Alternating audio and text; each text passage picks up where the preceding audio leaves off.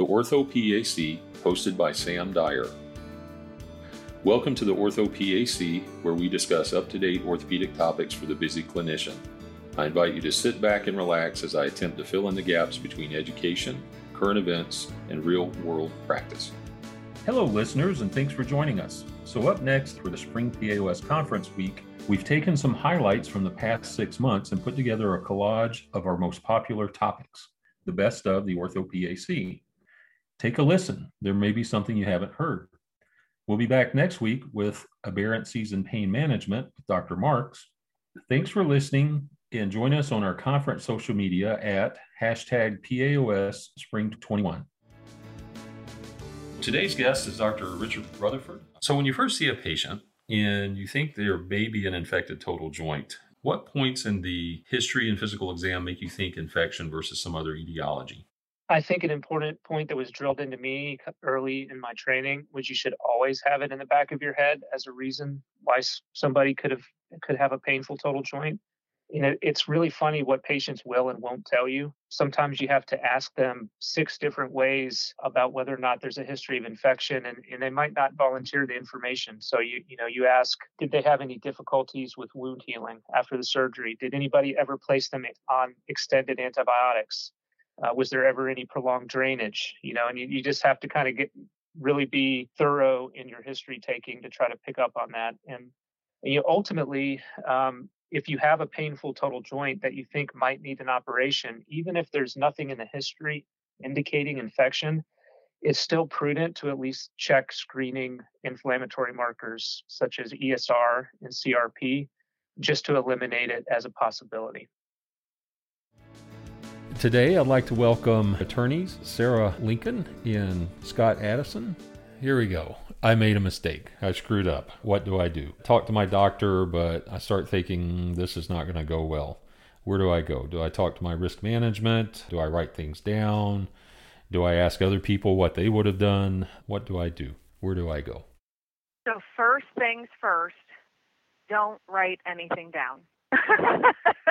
you've already written down what you needed to write down in the medical record, is my hope. Another important note to remember now that we are in this digital age of medical records is every time you go into the medical record, you leave a digital footprint.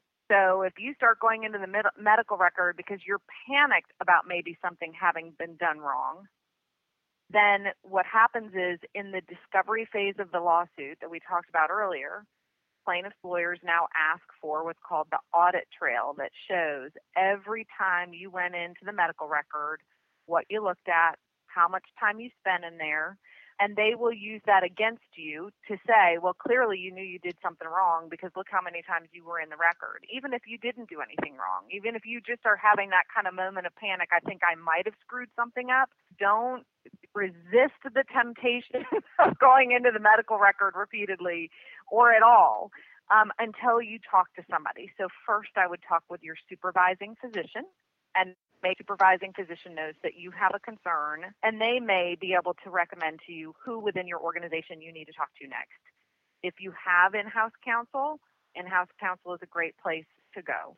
Um, if you have risk management, again, another great place to go. None of these is exclusive. You could talk to any of them or all of them. The ones that where your conversations are most protected so that they wouldn't no one would be able to learn about them later would be with your risk management department and with your in-house counsel. So those would be kind of first tier, but you definitely also do want to let your supervising physician know. Uh, you know, I think for the most part, your supervising physicians have your back and you're going to want them on your side. And and remind them don't go into the medical record mm-hmm. until we talk to legal. right. Yeah. Uh-huh.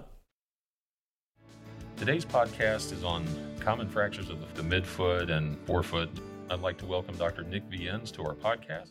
You know, and at the end of the day, if, if people remember nothing else, it's um, don't don't miss a Lisfranc injury and at least be thinking about it all the time when somebody comes in with foot problem because mm-hmm. you know missing those can end up becoming a big disaster for the patient or even for the provider. I've seen a few of those, by no means as many as you have, but it seems like the the, the presentation is uh, exaggerated compared to what you would think from a normal foot sprain. It often is. It often is, uh, particularly for the traumatic ones. But you know, there's a the isolated ligamentous Liz Lisfranc injury, or the so-called sports Liz Lisfranc injury. Mm-hmm.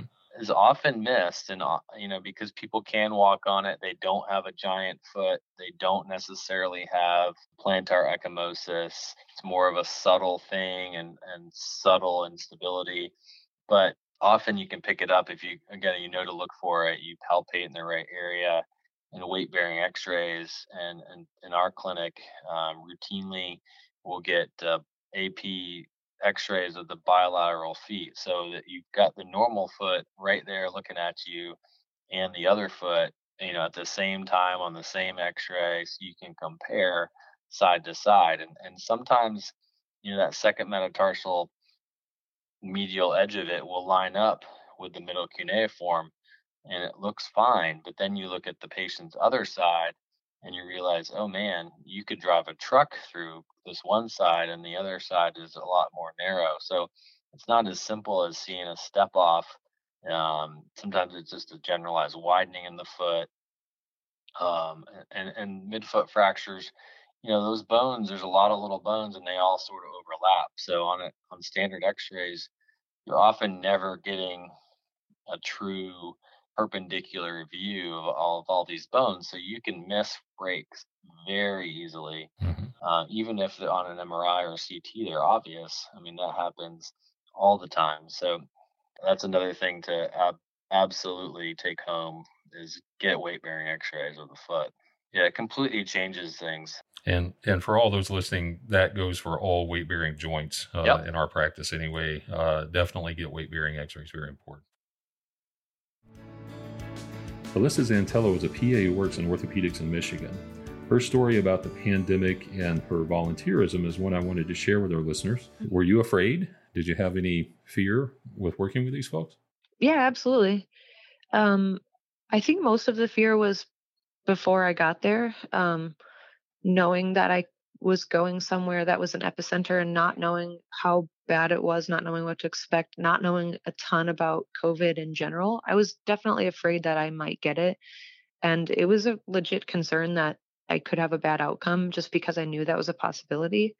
There's something about um, getting in go mode though and working with a group of people that are all um, on board with the same mission and same goal where um, you just do what you need to do. A lot of that fear dissipated as soon as I got to work. I'm mm-hmm. thankful for that because it would not be very conducive to work in an in a setting where you're acutely afraid every moment of every day. So I'm thankful that a lot of that fear went away Today's episode, we have Dr. Bryan Saltzman. If we're talking about cellular based therapy, how does it work? And uh, uh you, you've talked about you know different options in the U.S. What are a couple of options that we have for treatments here? That gets into options for us, really in the U.S. being a, a discussion of the bone marrow aspirate concentrate or BMAC coming from the iliac crest or the, the proximal tibia or the distal femur, the proximal humerus around the shoulder, just based on ease of of access. If you're operating you know if you're in the operating room and you're operating on the shoulder and want to use the proximal humerus it's right there. But also an understanding that there are varying levels of true stem cells and hematopoietic factors in each of those locations with the iliac crest being the gold standard still from uh, from the basic science data that's out there. So bone marrow aspirate concentrate versus the adipose derived injections the fat injections from the flank or the buttock and injections being, you know, within the joints, uh, around bone, augmentation to scaffolds with cartilage repair, topical augmentation on focal defects of cartilage. So different places certainly in in the joints and around the joints of the body. As far as well, how do these how do these work? And that goes back into the discussion from uh, from just a moment ago, saying, well, if this isn't just stem cell injections, what's actually happening in there? From the stem cell standpoint, that percentage that is kind of some of those mesenchymal stem cells, these have the multilineage differential potential to, to differentiate the multiple cell types like uh, bone cells, cartilage cells, fat cells.